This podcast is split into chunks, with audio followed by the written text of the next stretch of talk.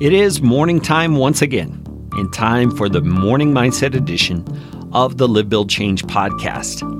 And yesterday, in the episode that I published, I spoke to you about this idea I got a while back. It was, oh my gosh, more than 25 years ago, probably, of creating an anti depression list as an aid to remind me of the benefits and blessings of God in times when I find myself tending toward a depressive state or a down state of life.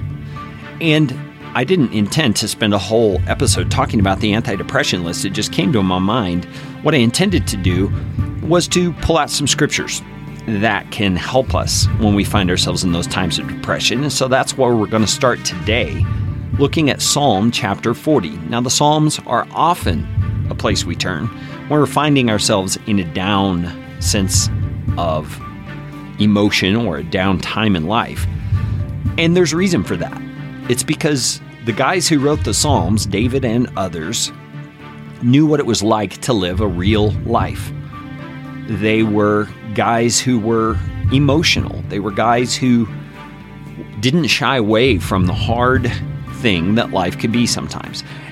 But they also understood that God was the one to turn to in those moments. God was the one to rely on to help them not only through the difficult time, but to lift their spirits out of it.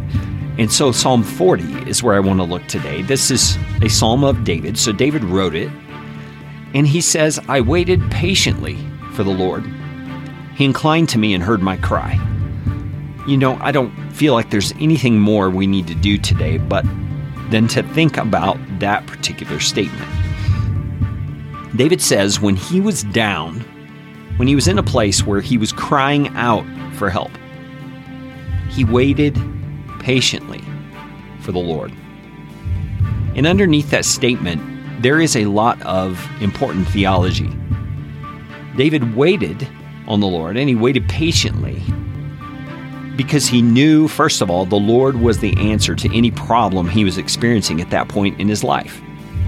He waited patiently for the Lord.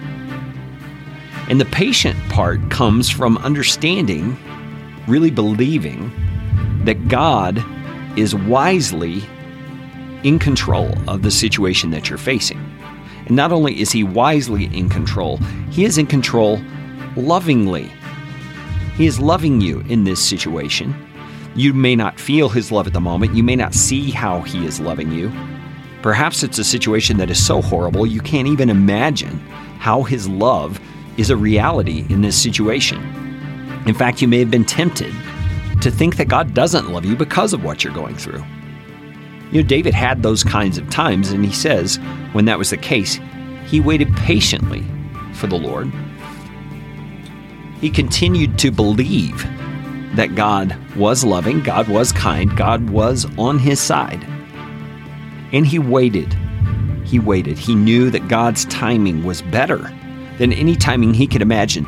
You know, when we're in those times where pain is ever present, where discouragement is looming, we often feel like we want to fix now.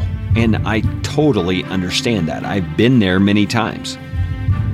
But the heart of faith, the heart that rests in the goodness of God, is a heart that learns through hard situations to remind itself that God's timing is the best timing. I mean, how many times have you looked back on a situation after you were out of it, after your emotions were all back in a good place, and seen that what God did was exactly what He should have done?